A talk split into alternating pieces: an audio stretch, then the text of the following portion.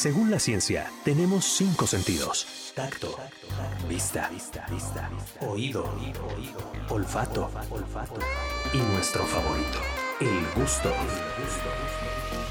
Bienvenido a esta aventura culinaria de sabor y buen gusto con la chef de talla internacional, Karen León. Esto es Radar Gourmet por Radar 107.5 y Radar TV, Canal 71, la tele de Querétaro.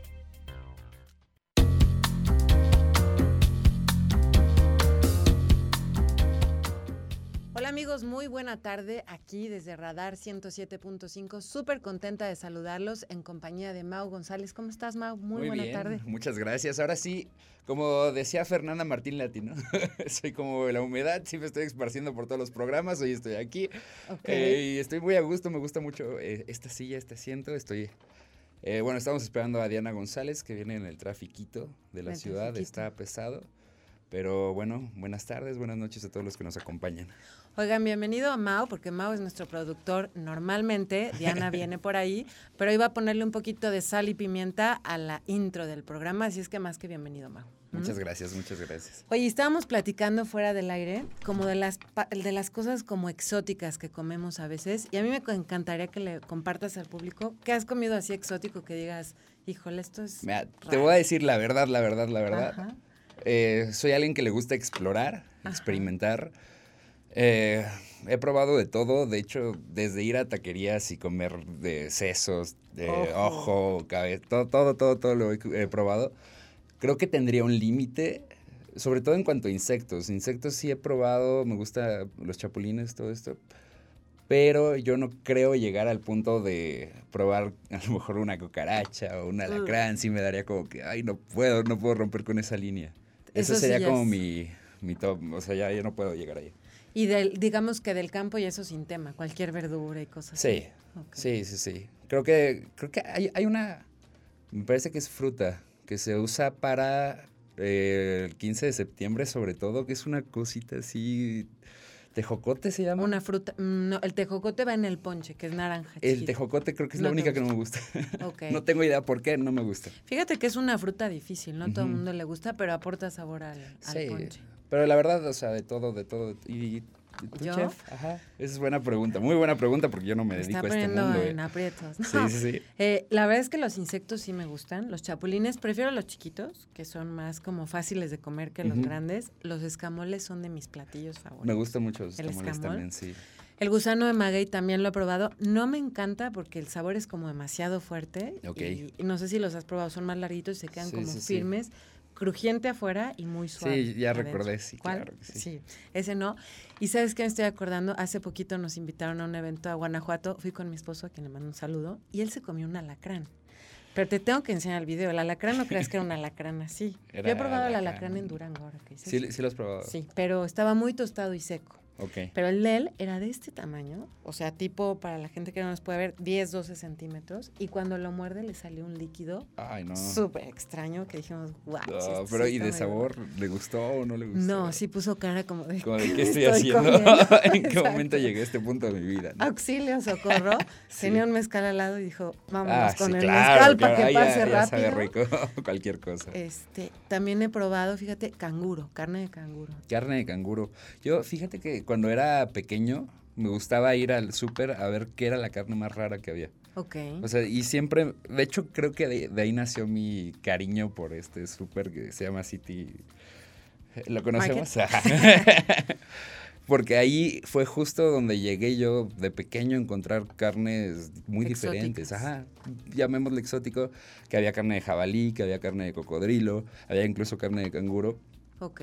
Y y aunque no me la llevaba, yo no tenía dinero y mis papás no me lo compraban, eh, sí me gustaba ver cómo era toda esta diversidad de, cortes. De carne. Es que al final experimenta sabores, ¿no? Sí. Muchas texturas diferentes. Sí, incluso eh, creo que llegué a probar... Eh, hubo un ave, no me acuerdo cuál es, estoy pensando en codorniz, pero estoy seguro que no era codorniz. Avestruz, que estuvo de moda, ¿no? Puede ser, no sé, era, era un ave, pero era mucho más amarga de la carne de lo normal. Y, esa creo que fue la única que no me ha gustado de lo que he probado. No, el pato sí me, gusta. ¿Sabes que El pato tengo un problema porque yo tenía un patito de, chiquito. o sea, yo crecí con un patito, entonces de repente pensar en comer pato si ya me lo sirven y si, y si está ahí, no lo pienso mucho, si me lo como, me gusta. Pero pensar en, en- en el patito que tuve. Como me- que me lo vinculas Sí, y sí, no. sí, es, es difícil. O sea, yo no podría ir a, a otro país a probar algún animal que tenemos es doméstico. Yo no podría. Perro, o sea, sí, no, no, perro, gato, no, no puedo. Justo por ahí veía un documental de que hay quienes comen ballena, delfín. Sí, Y digo, no son domésticos, pero a mí la verdad es que sí me daría un cargo de conciencia. Sí, no y podría. es que cambia mucho la, la perspectiva de cómo vemos estos animales, ¿no? O sea, estamos acostumbrados ya a, a cierto tipo de animal que, com- que consumimos y ya lo vemos algo normal. Claro. Y nos ponen algo que es fuera de lo común o que vemos, no sé, en imágenes y se ve como algo bonito, algo tierno y se nos revienta el, el corazón al Sí. pensar que eso se puede consumir, ¿no? Nos gana el corazón y Ujú. el sentimiento. Totalmente de acuerdo. Oye, Mau, y en este tema como de las experiencias gastronómicas exóticas y eso, Ajá. de bebida, que ha sido como un Uf. pulque que digas, "Mm, este sí no. ¿Sabes qué? No me gusta nada el pulque en general. No. No ¿Por me la gusta el pulque. consistencia? Pero tengo una bebida que es, eh, es mi favorita, que es el, el absinthe, la absenta. Eh, yo compraba una absenta rústica, todavía la venden, que viene con su hoja de ajenjo adentro. Y lo que tenía esta en particular es que eran una graduación de 70% de alcohol. Wow. Era brutal. O sea, realmente en mis reuniones con amigos, en mis fiestas, era de entrada un, un traguito Un de eso, ajá, un shot de, de absinthe. Y ya lo que, Ya lo que siguiera avanzando, lo que sí, ya, ya lo que tomaras, cualquier cosa era, se daba igual, ¿no? Eh, todavía pueden encontrar esta absenta, es absinthe rústica, no me acuerdo cómo se llama, pero tal cual la buscan así. Solo que la graduación ya, val- ya bajó. Porque me parece que 69. los... No, ojalá. ojalá sí, no, pero bajó creo que a 50 me parece. Ok. Porque me parece que las regulaciones en México no permitían que llegara Tanto a tanto. Ajá. Y sí se sentía fuerte. Fuerte, de sí, estaba delicioso. eh. Ah, sí. Creo que por ahí en alguna ocasión vi un ron como color rosa que traía como 90 grados, ¿puede ser? Un Que ron color rosa. No, no sé si era de Bacardí, pero también era, o sea, Había una cosa de. Bacardí que, que era, híjole, mi papá, mis papás lo, lo llegaron a tomar y me lo platicaban, pero era el Bacardí 90 o algo así, no me acuerdo bien.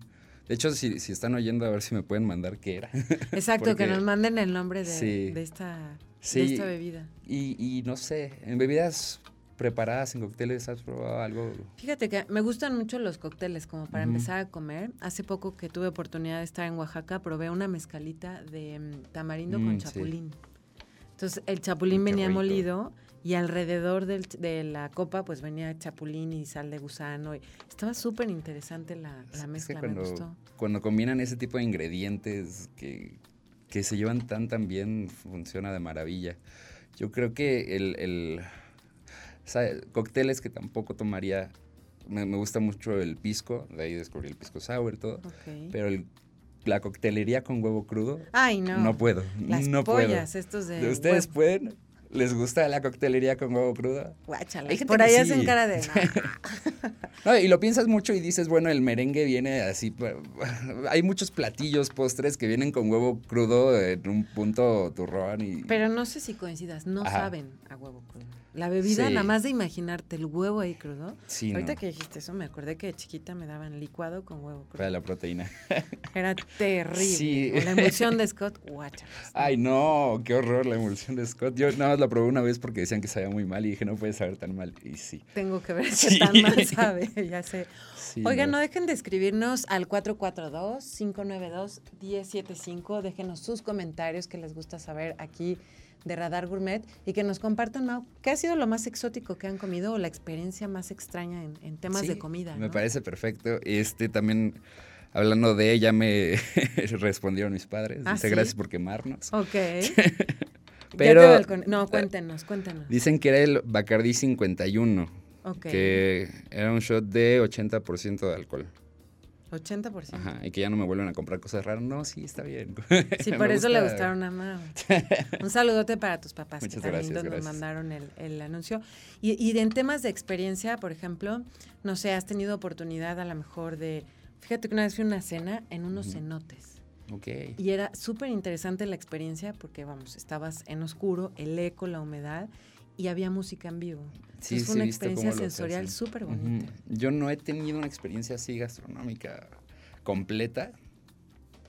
De hecho, no, no, no. O sea, Algo fuera, fuera de buscar eh, eh, puestos de comida como muy local, regional, en, en diferentes zonas que he llegado a visitar, como tal, así, de ir a, a una comida pagada en algún lugar, no lo he hecho. ¿no? Por ahí leía que en, en algunas partes de Estados Unidos y seguramente aquí también en México hacen como las catas a ciegas, las comidas a ciegas y entonces Vaya. te dan a degustar diferentes platillos. ¿Te gustaría hacer como una participación sí, sin problema. de lo que haya? Híjole, sí. Como en, los Sí. juegos, en el juego de la oca, ¿no? Que les ponen arañas y cosas así. Sí, lo, lo estaba pensando ahorita, pero no, no creo que se vaya por... Bueno, es que quién sabe. Algo más normal. Sí, yo creo que algo más normal sí me aventaría y sin problemas. También los mariscos me gustan muchísimo. Todos crudos. Sí, yo- y de hecho creo que, digo, no era una experiencia completa, pero la, la mejor experiencia que he tenido culinaria en cuestión de probar fue una, una mariscada hace muchos, muchos años, que era una fuente, era una torre así llena de mariscos. Y, y el, el hecho de cómo estaba preparada, de cómo se, se mezclaban los sabores y todo, eh, fue creo que un impacto importante en mi vida. Entonces, desde platillos que no crees que puedan influenciar tanto a la vida de alguien, pero Claro. al final del día pasan los años y te acuerdas específicamente de ese momento, ¿no? Eso está increíble porque. ¿cuánto tiempo tienes experiencia? No, muchos. Más de 10 muchos. años. Sí, sí, sí. Yo creo que No la estoy cocina... tan grande, entonces. Más o menos. La cocina justo tiene como esa, ese gran valor agregado, ¿no? Ey. Cuando comes increíble, ya sea en el puesto de tacos, una mariscada, en la orilla de la playa, en casa con la abuelita, tiene la magia de transportarte y volver a vivir el momento y las sensaciones de comida increíble, de sabores, incluso de las texturas y cómo Sí. sentiste. ¿Qué, ¿Qué te acuerdas más de esa mariscada? Yo creo que la, la parte visual. O sea, Ok. siempre me ha gustado la parte del comer mariscos y todo, pero la parte visual fue lo que más impacto tuvo. Y en general lo que dices, ¿no? O sea, yo, hay, hay muchos sabores que, que te recuerdan a puntos de tu vida, a compañía que tenías en ese momento de tu vida, Justo. experiencias que estabas viviendo, tanto buenas como malas. Pero, híjole. Las malas sí. las dejamos a Sí, la- pero todo, o sea, un recuerdo siempre viene bien, ¿no? Bueno, no siempre, pero... No, pero sí creo que como que vinculas la comida o la sopita de fideo de la abuelita. Bueno, ¿quién no Eh. se acuerda de una sopa deliciosa? Perdón que te interrumpa, chef. Aquí nos pusieron en, en mensaje que un cóctel con whisky y clara de huevo se veía súper rico. Que nos pasen la receta para Sí, para probarlo, porque de verdad yo no lo no podría, no podría.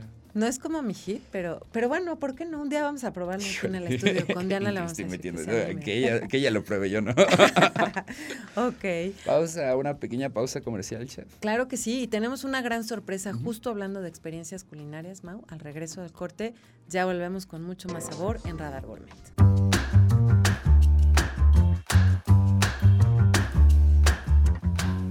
Amigos, ya estamos aquí de vuelta en Radar Gourmet y estábamos platicando un poco de las experiencias exóticas y encontré por ahí, Mau, que por ejemplo en em, Nairobi puedes desayunar con jirafas. O sea, No con alrededor de desayunar sí, jirafa. sí. Ojo, Literal ojo. pensé en eso. No, no, no. Tienes eh, como tu desayuno y están las jirafas en su medio ambiente disfrutando como de su comida, tú de tu desayuno. Será una experiencia Es como, increíble. es ¿no? como en Six Flags comer con, con Box Bunny al lado, ¿no? Exacto, pero una pero de jirafa, verdad, ¿verdad? tal cual. Estaría increíble, ¿no? En los alrededores del establecimiento Sí. vive una manada de, de jirafas que están, de hecho, en, en peligro de extinción y les encanta meter la cabeza como a donde estás tú desayunando. qué, qué interesante. Estaba súper padre. Qué, qué padre. También, eh, ¿has escuchado de Hello Kitty? Seguro. que Sí, claro que sí. muñequito. Pues en Hong Kong, desde 2015, los amantes de, estos, de este personaje, hay un restaurante que todo te lo hace con Hello Kitty. Híjole, es que ahí tienen cosas bien raras. Sí, ¿eh? están O sea, también eh, ese de Hello Kitty creo que sí lo he visto. Y hay un concepto que ya se, incluso creo que aquí en Querétaro hay algo similar, que en- eh, sirven todos los platillos. Bueno, en, en Japón es con una, en un excusado.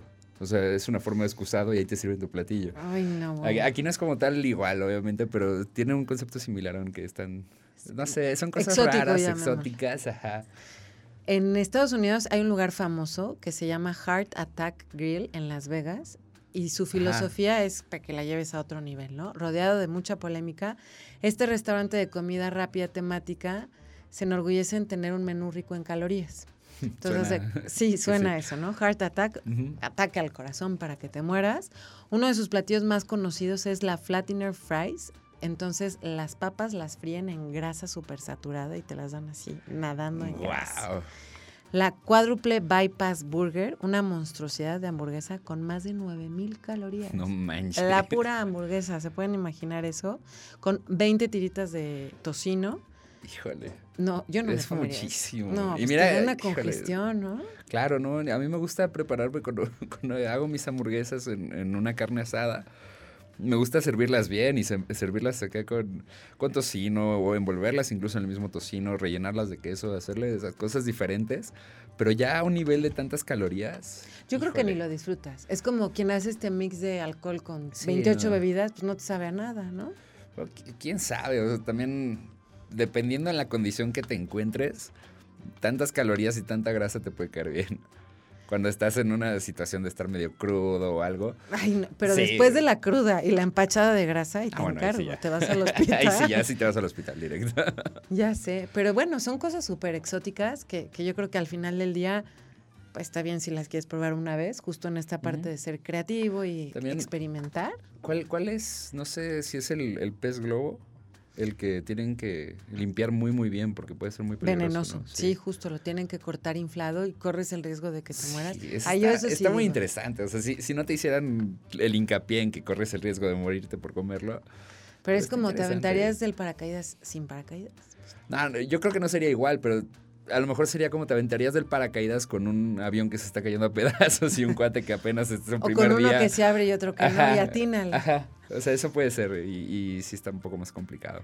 Ya sé, ya sé. Oye, creo que por aquí ya está llegando nuestro invitado, Mau, que, que justo del tema de las experiencias culinarias, la verdad es que nos va a traer un tema súper interesante. Hacen unas cenas eh, a domicilio, unas catas en donde puedes tener experiencias pues súper diferentes que normalmente no estaríamos acostumbrados a vivir y a experimentar y que creo que hoy en día lo que más buscamos es tener esta, esta nueva forma de vivir. Así es que le damos pues la más cordial bienvenida al chef Ricardo Aguilar, originario de la Ciudad de México. ¿Cómo estás, Ricardo? Bienvenido aquí a Radar Gourmet. Hola. ¿Cómo estás? gracias. ¿Y tú? Bien, también aquí en sufriendo el tráfico queretano. Sí, hombre. Pero, pero ya estás por acá. Sí, un día largo, un día largo. Ya sé, pero... Muchas gracias por la bienvenida. No, hombre, un gustazo recibirte aquí. Y platícanos con la gente que nos hace el favor de escucharnos, ¿de qué va el concepto Dongu? Eh, bueno, eh, pues Dongu ya tiene ocho años funcionando aquí en Querétaro. Dongu significa Casa Vieja en Otomí. Entonces, em, hay un movimiento que surgió en los ochentas que se llama Hidden Dinners, que pues en español es cenas escondidas, ¿no? Entonces este movimiento nace por la inconformidad de los cocineros, por pues por malos pagos, como muchas horas de trabajo y además por como pues en un restaurante pues no puedes como cocinar lo que tú quieres, ¿no? Tienes que apegarte a un menú. A un menú. Entonces, eh, pues surge este movimiento en donde estos cocineros empiezan a, invitar gente a sus casas para, pues para ofrecerles lo que ellos cocinan, ¿no? Entonces eh, yo conocí este concepto cuando una vez que viajé fuera del país eh, y pues llegando aquí a Querétaro yo este pues empecé a hacerlo, ¿no? Empecé a tomar comedores de amigos que nos prestaban y pues lancé, lanzaba una fecha, lanzaba un, un menú en, en, redes sociales y pues la idea es que siempre va cambiando el, el espacio en donde se hacen las cenas. Nosotros ofrecemos un, un menú totalmente mexicano y pues con el tiempo se han ampliado nuestros eh, pues nuestros servicios no las cenas escondidas siguen existiendo se hacen una vez al mes y pues te puede tocar en la casa de alguien o en un, en un museo a veces lo hacemos en una biblioteca alguna que hicimos en Día de Muertos fue en un taller de cerámica entonces por ejemplo con ellos ellos nos hicieron toda la vajilla y pues el menú tenía que ver con, con, este día y además de eso pues eh, también vamos a un pues chef a domicilio, ¿no? Que si tienes una, una fiesta o alguna reunión y, pues nadie quiere cocinar, pues nosotros vamos, ¿no? Eh, y también cada mes tenemos diferentes eventos. Tú puedes ir a, visitar el comedor donde estamos ahorita, pero es bajo reserva. De miércoles a sábado, de 5 a 11. El menú cambia todos los días. Y, también tenemos eventos, eh, pues cada semana tenemos algunos eventos que son de puros tacos, lo de la cena escondida, eh, tenemos colaboraciones con otros restaurantes y también damos clases de cocina. Eh, ahorita, por ejemplo, en este mes tenemos uno que es en, eh, es en conjunto con un, con un proyecto que se llama Proyecto Garambullo, que van a traer unas personas, unas cocineras tradicionales de Colón, y pues ellas van a impartir el, el, el, taller. Entonces nosotros también estamos muy enfocados como en utilizar productos locales que encuentres cerca de tu hogar, aunque vivas en la ciudad. Eh, pues el apoyo como a, a, los productores también que, que son libres de intermediarios y pues también el, eh, el uso y, el, y la revalorización de, de, los ingredientes y costumbres a través de la comida. Eso hacemos. Está increíble, está increíble, pero nos dejaste así. sí, ¿no? ¿Qué, no hacen? ¿Qué no hacen? Entonces, para entender un poco, eh, lo que tienen son como tres diferentes opciones. Una, puedes reservar en lo que ustedes ya tienen. ¿En dónde está esta ubicación? Estamos en el centro. En la, bueno, es mi casa. Pues que es su casa. Ajá, que es la casa de todos. Entonces, estamos en el centro de la ciudad. Tuvimos un restaurante hace, pues justo cuando, como a mediados de pandemia cerramos. Bueno, todavía es pandemia, ¿verdad? Pero como a mediados de, de, cuando estuvo más fuerte, ahí, ahí cerramos el restaurante. Estábamos muy cerca de, de Plaza de Armas, ahí estuvimos tres años. Entonces cerramos y volvimos a, otra vez a hacer esto que ya habíamos hecho desde hace mucho tiempo, ¿no? Que es regresar a, pues ahorita estamos trabajando a puerta cerrada y solo bajo reserva, ¿no? Así se podría. ¿Qué capacidad tienen para estos eventos? Para, para los eventos del comedor privado tenemos capacidad de 20 personas. Ok, ¿se ha de llenar súper seguido? Pues varía el mes, varía, a veces hay más eventos, a veces se llena más el comedor, sí, varía, varía, varía. Ok, y luego en la otra versión que es el chef a domicilio, quien te contrata le dices, mira, tengo opción A, B y C de menú. Y sobre eso se van y ustedes van y hacen todo el show de la cocinada ya. Exacto. Eso está padrísimo como experiencia. Ok. Y el tercero es, tú reservas esta, esta cena escondida, creo que es la que más me llama la atención porque, vamos, genera muchísima expectativa. ¿Cómo funciona? O sea, tú abres la fecha y la gente se registra. Sí, todos nuestros eventos eh, tiene, se tiene que hacer, son por prepago. ¿No? Porque antes no lo hacíamos así, pero pues lamentablemente la gente. luego no llega. Y este y pues ya nada más para asegurarlo hay algunos eventos que sí tienes que pagar como todo el, costo del boleto antes y hay otros que nada más depositas 100 pesos y pues esa carta no o sea llegas y ya lo que consumas y ese depósito se te se te reembolsa en tu cuenta final. En el consumo. Ajá pero ¿y todos los publican en sus redes? Todo está en redes sociales, tenemos Facebook, Instagram, Twitter y también tenemos página web. ¿Y cuáles son? El, en Instagram, en Facebook y en, y en Twitter nos pueden encontrar como Dongu QRO de Querétaro, ¿no? Dongu QRO y la página web es www.dongucocina.com. Ok. Qué interesante, este, nos, tienes así como... Sí, yo estoy expectante. Oye, creo que tenemos que ir a un corte. Ya, te iba a ir, ya me iba a ir con la otra pregunta y más seguro que también, pero creo que tenemos que ir a un corte para que nos platiques un poco cómo va la cocina en, base a qué eh, desarrollan el menú con los ingredientes locales que ya nos platicaron. Pero ya volvemos en un corte rapidísimo aquí en Radar Gourmet. Gracias. Gracias.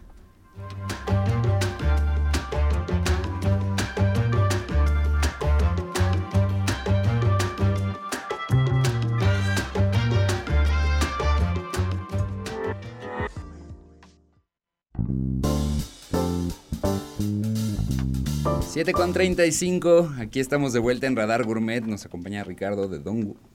Un concepto increíble, la verdad, yo no, no estaba tan preparado para, para todo, todo, lo que estoy escuchando. Eh, bueno, íbamos a hablar de, de cómo manejas Ahora sí que... La cocina. Justo, como un poco que nos platiques, Ricardo, ¿qué, cocina es? Ya bien nos decías que son ingredientes, tratan de impulsar mucho lo local, lo que me parece maravilloso. Seguramente también lo de temporada, lo que está en el mercado. Pero, pero ¿qué tipo de menú es? ¿Son dos tiempos, tres tiempos o son buffets? ¿Con qué los maridan? Platícanos un poco. Vamos a cerrar los ojos, imaginar que ya estamos en esa cena ¿Qué tendríamos en la mesa para disfrutar? Eh, bueno, en la, la, forma en que estamos trabajando ahora, si tú vas a visitarnos al, al comedor, pues te vas a encontrar un menú muy pequeño de, de siete cosas, ¿no? Tiene siete ítems nada más el, el, el menú. Eh, y tiene, son dos postres y lo demás, pues es, pues en realidad no ponemos un orden, ¿no? Siempre nos preguntan como, ay, ¿cuál es la entrada? ¿Y cuál es, no? Pues el que tú quieras. Entonces, eh, ahorita como estamos trabajando, el menú cambia todos los días porque pues cocinamos, depende de la demanda. Y pues vamos al mercado o al tianguis local okay. para pues para ver qué es lo que hay. Por ejemplo, en el centro tenemos el, el tianguis del Tepetate, que es uh -huh. donde nos abastecemos, que en realidad es muy barato son ingredientes bien frescos y además encuentras eh, ingredientes de, del Bajío, ¿no? Porque hay unos que no son de aquí de Querétaro. Pero, ¿Qué voy de comer? Ajá. Ah, sí, también, también está rico ahí pero para comer. Tengo, tengo una duda aquí. ¿Ustedes planean lo que va a haber o van y con base en lo que haya disponible en el mercado? Más o menos. Lo desarrollan. Ya sé qué es lo que hay por temporada, ¿no? O sea, ya tienes una idea de después de tantos años de ah, va a haber esto. Sí, ya más o menos sé. Pues sí, como la gente que va al tianguis, ¿no? Es que más bien, como pensando en eso, seguro si le preguntan a una señora o a alguien que cocina todos los días y lo compra en sí, el tianguis, claro. también vas a ver, ¿no? Claro. Entonces es más como el uso y la costumbre de ir a comprar pues lo que la, va a haber, ajá. ya sé que me voy a encontrar uh -huh, sí. y si no hay algo, lo cambio por lo que me ajá, exacto, ¿no? Y nada más que pues yo lo hago para vivir, así, yo lo vendo pues, y, y, pues no sé, pues ingredientes de aquí de la región, también recordemos que estamos en un semidesierto, pero sí en ciertas temporadas, por ejemplo ahorita ya viene la temporada de flores, entonces en el tianguis o, o a veces que podemos ir a recolectar también, encontramos flores de palma, flores de garambullo, choconostles, tunas, eh, también utilizamos el conejo, que Querétaro es gran productor de conejo, conejo. pero pues es muy raro verlo. Eh, y pues en, en, en, general tenemos algunas recetas queretanas también, que las ponemos en el menú y les damos como un pequeño giro, ¿no? A nuestro estilo. Y por lo demás, que ya no, no, no nos inspiramos como tanto en, en, la, en la cocina queretana, tenemos platos de todo el país, ¿no? Desde arroz a la tumbada, o una mojarra frita, o un tamal con ribeye, no sé. Pero si es, son recetas queretanas, queretanas, no es de que las puras enchiladas queretanas y Ajá, ándale, sí. ¿no? Sí, las, las, recetas queretanas que Ajá. tenemos también son como, pues sí tratamos de alejarnos de lo uh -huh. convencional que todos conocen aquí en Querétaro. Es una ¿no? propuesta de autor. Pues auténtica. sí, básicamente sería como una cocina. ¿Qué hubo hoy de comer con ustedes? Hoy no, hoy no tuvimos servicio, fue un día muy largo para mí. ah, Me sí. la bueno, pasé ayer. en la compu y así, pero la última vez que, que tuvimos eh, comida, tuvimos, eh, hicimos una ensalada de la milpa, ¿no? La milpa está compuesta de frijol, calabaza y maíz. Qué Entonces, rico. esta ensalada la salteamos con una salsa de soya y con, con, con salsa macha y sale tibia, Wow. ¿no? Entonces esto también nos habla como de la dieta arcaica, entonces toda esta explicación se le da al comenzar. Siempre de entrada te damos pan de masa madre de, de, de unos amigos de Pánico Panadería, por ahí si me están Mm, escuchando. Vamos a invitarlos a los Ajá, también. Y este y una salsita que se llama Siquilpac. Eh, Siquilpac significa agua, eh, pepita y jitomate. Está en maya. Siquilpac. Siquilpac. Entonces, eh, eh, pues esto llega de entrada con mantequilla, con pan y con la salsa con Siquilpac. Yo ya quiero ir. Está bien rico, sí, sí está Sí, rica. Esa salsa es mi favorita. Ok. Eh, y bueno, de plato fuerte eh, tuvimos un queso envuelto, que lo, lo vi en Chiapas hace poquito que fui. Eh, envuelven queso fresco y le ponen unas flores de calabaza, lo envuelven en, en hojas de, de plátano y lo ponen en el sartén. Y encima de eso nosotros, ya en el restaurante, pusimos eh, unas tiras de ribeye y pues una ensalada de quelites con nopales. Eh, y así, pues de postre, ¿qué tuvimos de postre? Eh, un, hicimos un tiramisú con, bueno, en vez de, de vino dulce y en vez de, eh, de café como americano, le pusimos eh, café de olla y mezcal, ¿no? Entonces le damos como estos cambios. Y, de, y también el otro postre era una horchata de pinole con chocolate blanco, Uf, con un panque de elote Ok. y fresas, ¿no? Y un helado encima. No, bueno, suena buenísimo. Oye, Sí. qué, qué rico. Más qué- o menos eso es lo que hacemos. No, Ujú. pues sin duda hay que, hay que, hay que ir. Em, ¿Cuántas personas trabajan contigo? ¿Cuántas personas creativas? ¿Tú eres el creativo y de ahí lo bajas con tu equipo? Ajá, pues sí. Bueno, ahorita del restaurante quedaron algunas personas, cuando estábamos en el restaurante que teníamos la planilla fija, pues quedaron algunas personas que me siguen ayudando, pero tienen su trabajo aparte, ¿no?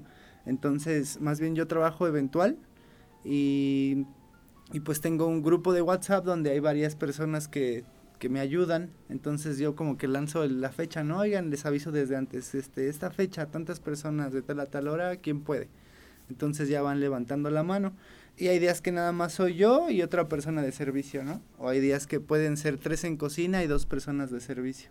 Entonces varía, pero pues no somos muchos. Cuando lo, lo máximo que, que, hemos atendido son 100 personas y esa vez en, cocina, de cocina nada más éramos cuatro. ¿no? Con eso. Ajá, y con eso la Cuatro buenas manos. Ajá. Oye, sí. ¿esta reconceptualización la manejaste a partir de la pandemia? O sea, porque manejas que tenías el restaurante fijo. Pues, ¿Y eso era, solo te enfocabas en eso o ya tenías estos derivados de qué podían hacer? No, ya existían. O sea, yo, yo empecé con esto de las cenas escondidas hace como ocho años y pues fue con lo que empezamos, ¿no? Porque, o sea, pensar, en, o para mí por lo menos en la situación que, que, tengo o que tenía en esa época, pues es muy difícil pensar en, en de dónde saco dinero para poner un restaurante. Si mis papás no me lo dan, o alguien que invierta, pero pues si acabo de salir de la universidad, no, o sea, yo no me arriesgaría a dármelo a mí en esa época, ¿no? claro. Qué miedo, muy sincero. sí, no, pues la verdad, no, no, pues me faltaba mucha experiencia, ¿no? Entonces, como tampoco mis papás me iban a dar ese dinero, pues la verdad es que se me hizo una idea súper chida, un emprendimiento de esa forma, ¿no? Porque además nuestros platos al principio eran tabiques y losetas. Y pues sí se veían padres, ¿no? todavía los usamos. Y pues nos las fuimos a, nos las regalaron ahí donde cortan este cantera. Y esos eran pues bien pesados, ¿no? Sí, Para transportarlos. Pero ahorita ya tenemos platos y todo. Pero en esa época, eh, pues sí, fue un, o sea, yo empecé con otro amigo y cada quien puso mil pesos. Entonces, con eso, y a partir de ahí ya empezamos a... No, y está muy interesante también porque, o sea, al verte en la adversidad de cómo lo vamos a hacer con mil pesos, desarrollaste algo muy creativo que con la adversidad que se vino de la pandemia lo pudiste resolver y lo estás resolviendo ahorita. Sí. O sea, y te dejó esa experiencia mucho más formada que si hubieras tenido el dinero para poner lo que fuera. Pues sí, ha sido diferente, ¿no? Ha sido distinto. Cuando me preguntan como dónde he trabajado o dónde me formé, pues en realidad donde más he durado y donde más he trabajado como en forma es, en lo mío. ¿no? En, he, estado de prácticas o trabajado en restaurantes grandes alguna vez, pero pues sí soy el, típico del que en el CV te salen tres meses en un trabajo, seis meses en otro, un año en otro, ¿no?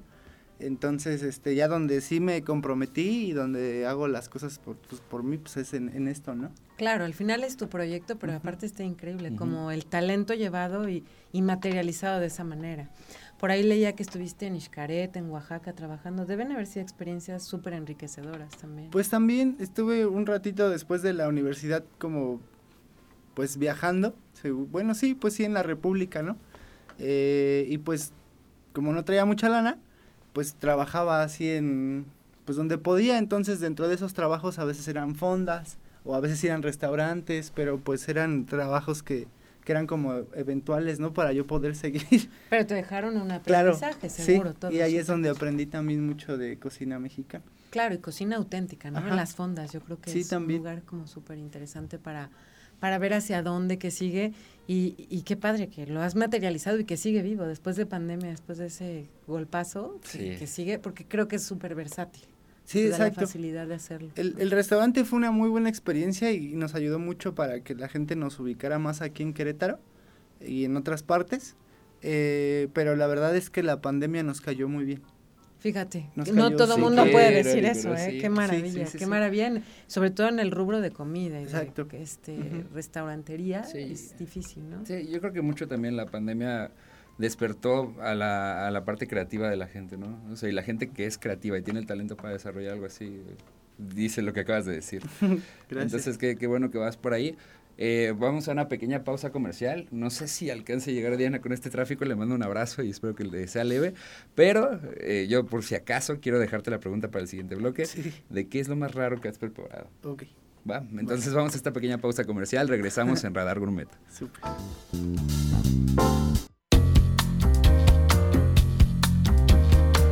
estamos aquí de vuelta y no te escapas de la pregunta. No, está Mau, bien, está ¿eh? bien. Cuéntanos.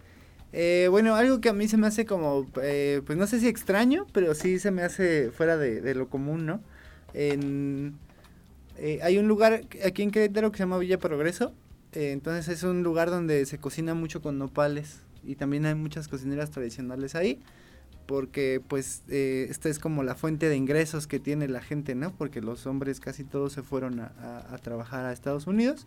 Entonces las mujeres pues eh, nacen con como con esta propuesta de vender conservas con nopales. Entonces una de esas conservas es nopales con fresa. Mm. Y uno, uno de los aperitivos que damos a veces es este nopales curados con sal.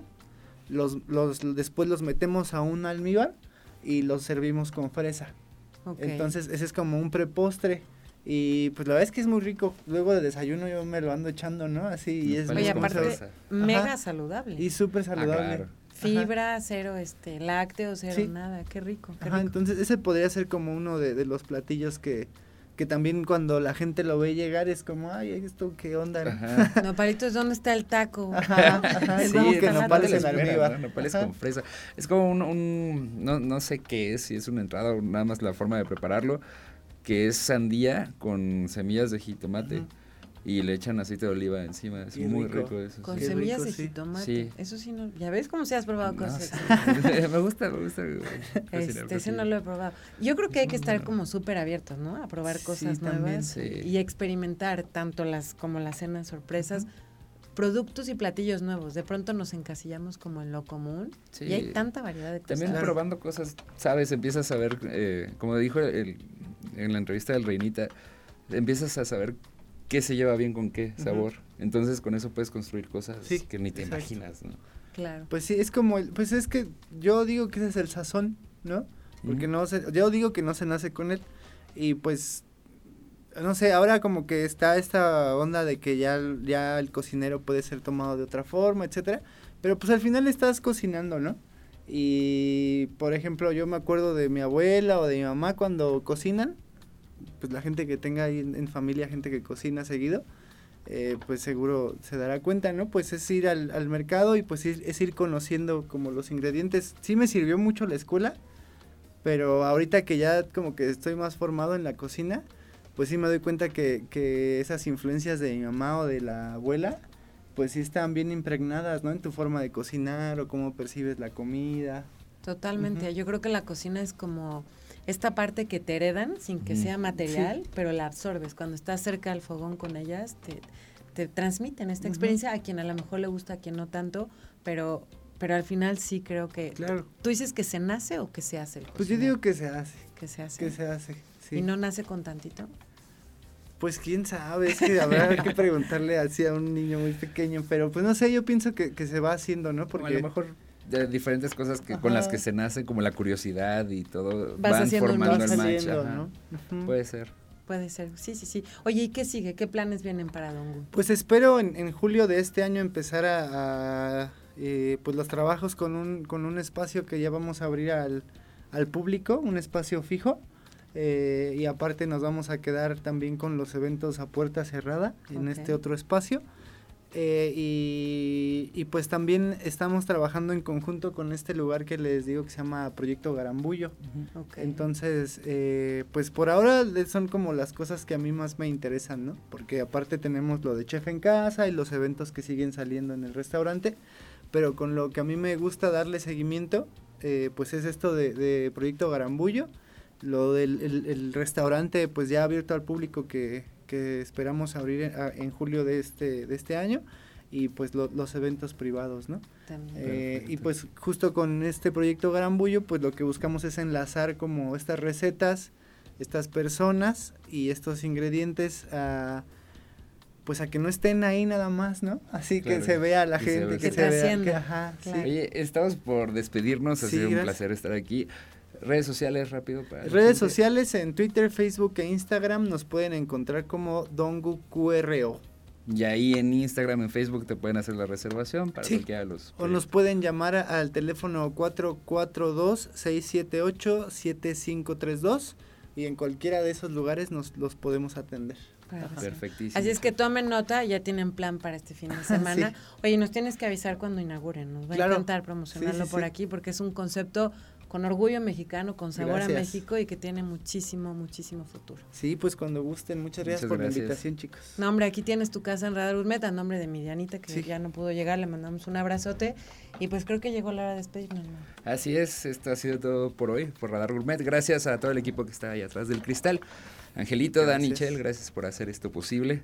Muchísimas gracias por acompañarme. Gracias, por, por, aguantarme aquí también. No, no, un gustazo. Gracias, Mau. Gracias, Ricardo. Gracias a ti. Y los esperamos el próximo miércoles en punto de las 7 de la noche para más sabores en Radar Gourmet por Radar FM 107.5. Hasta pronto y linda noche.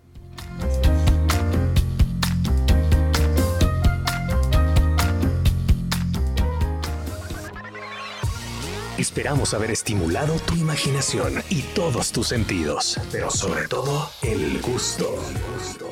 Regresamos la próxima semana con Radar Gourmet por Radar 107.5 y Radar TV, Canal 71, la tele de Querétaro.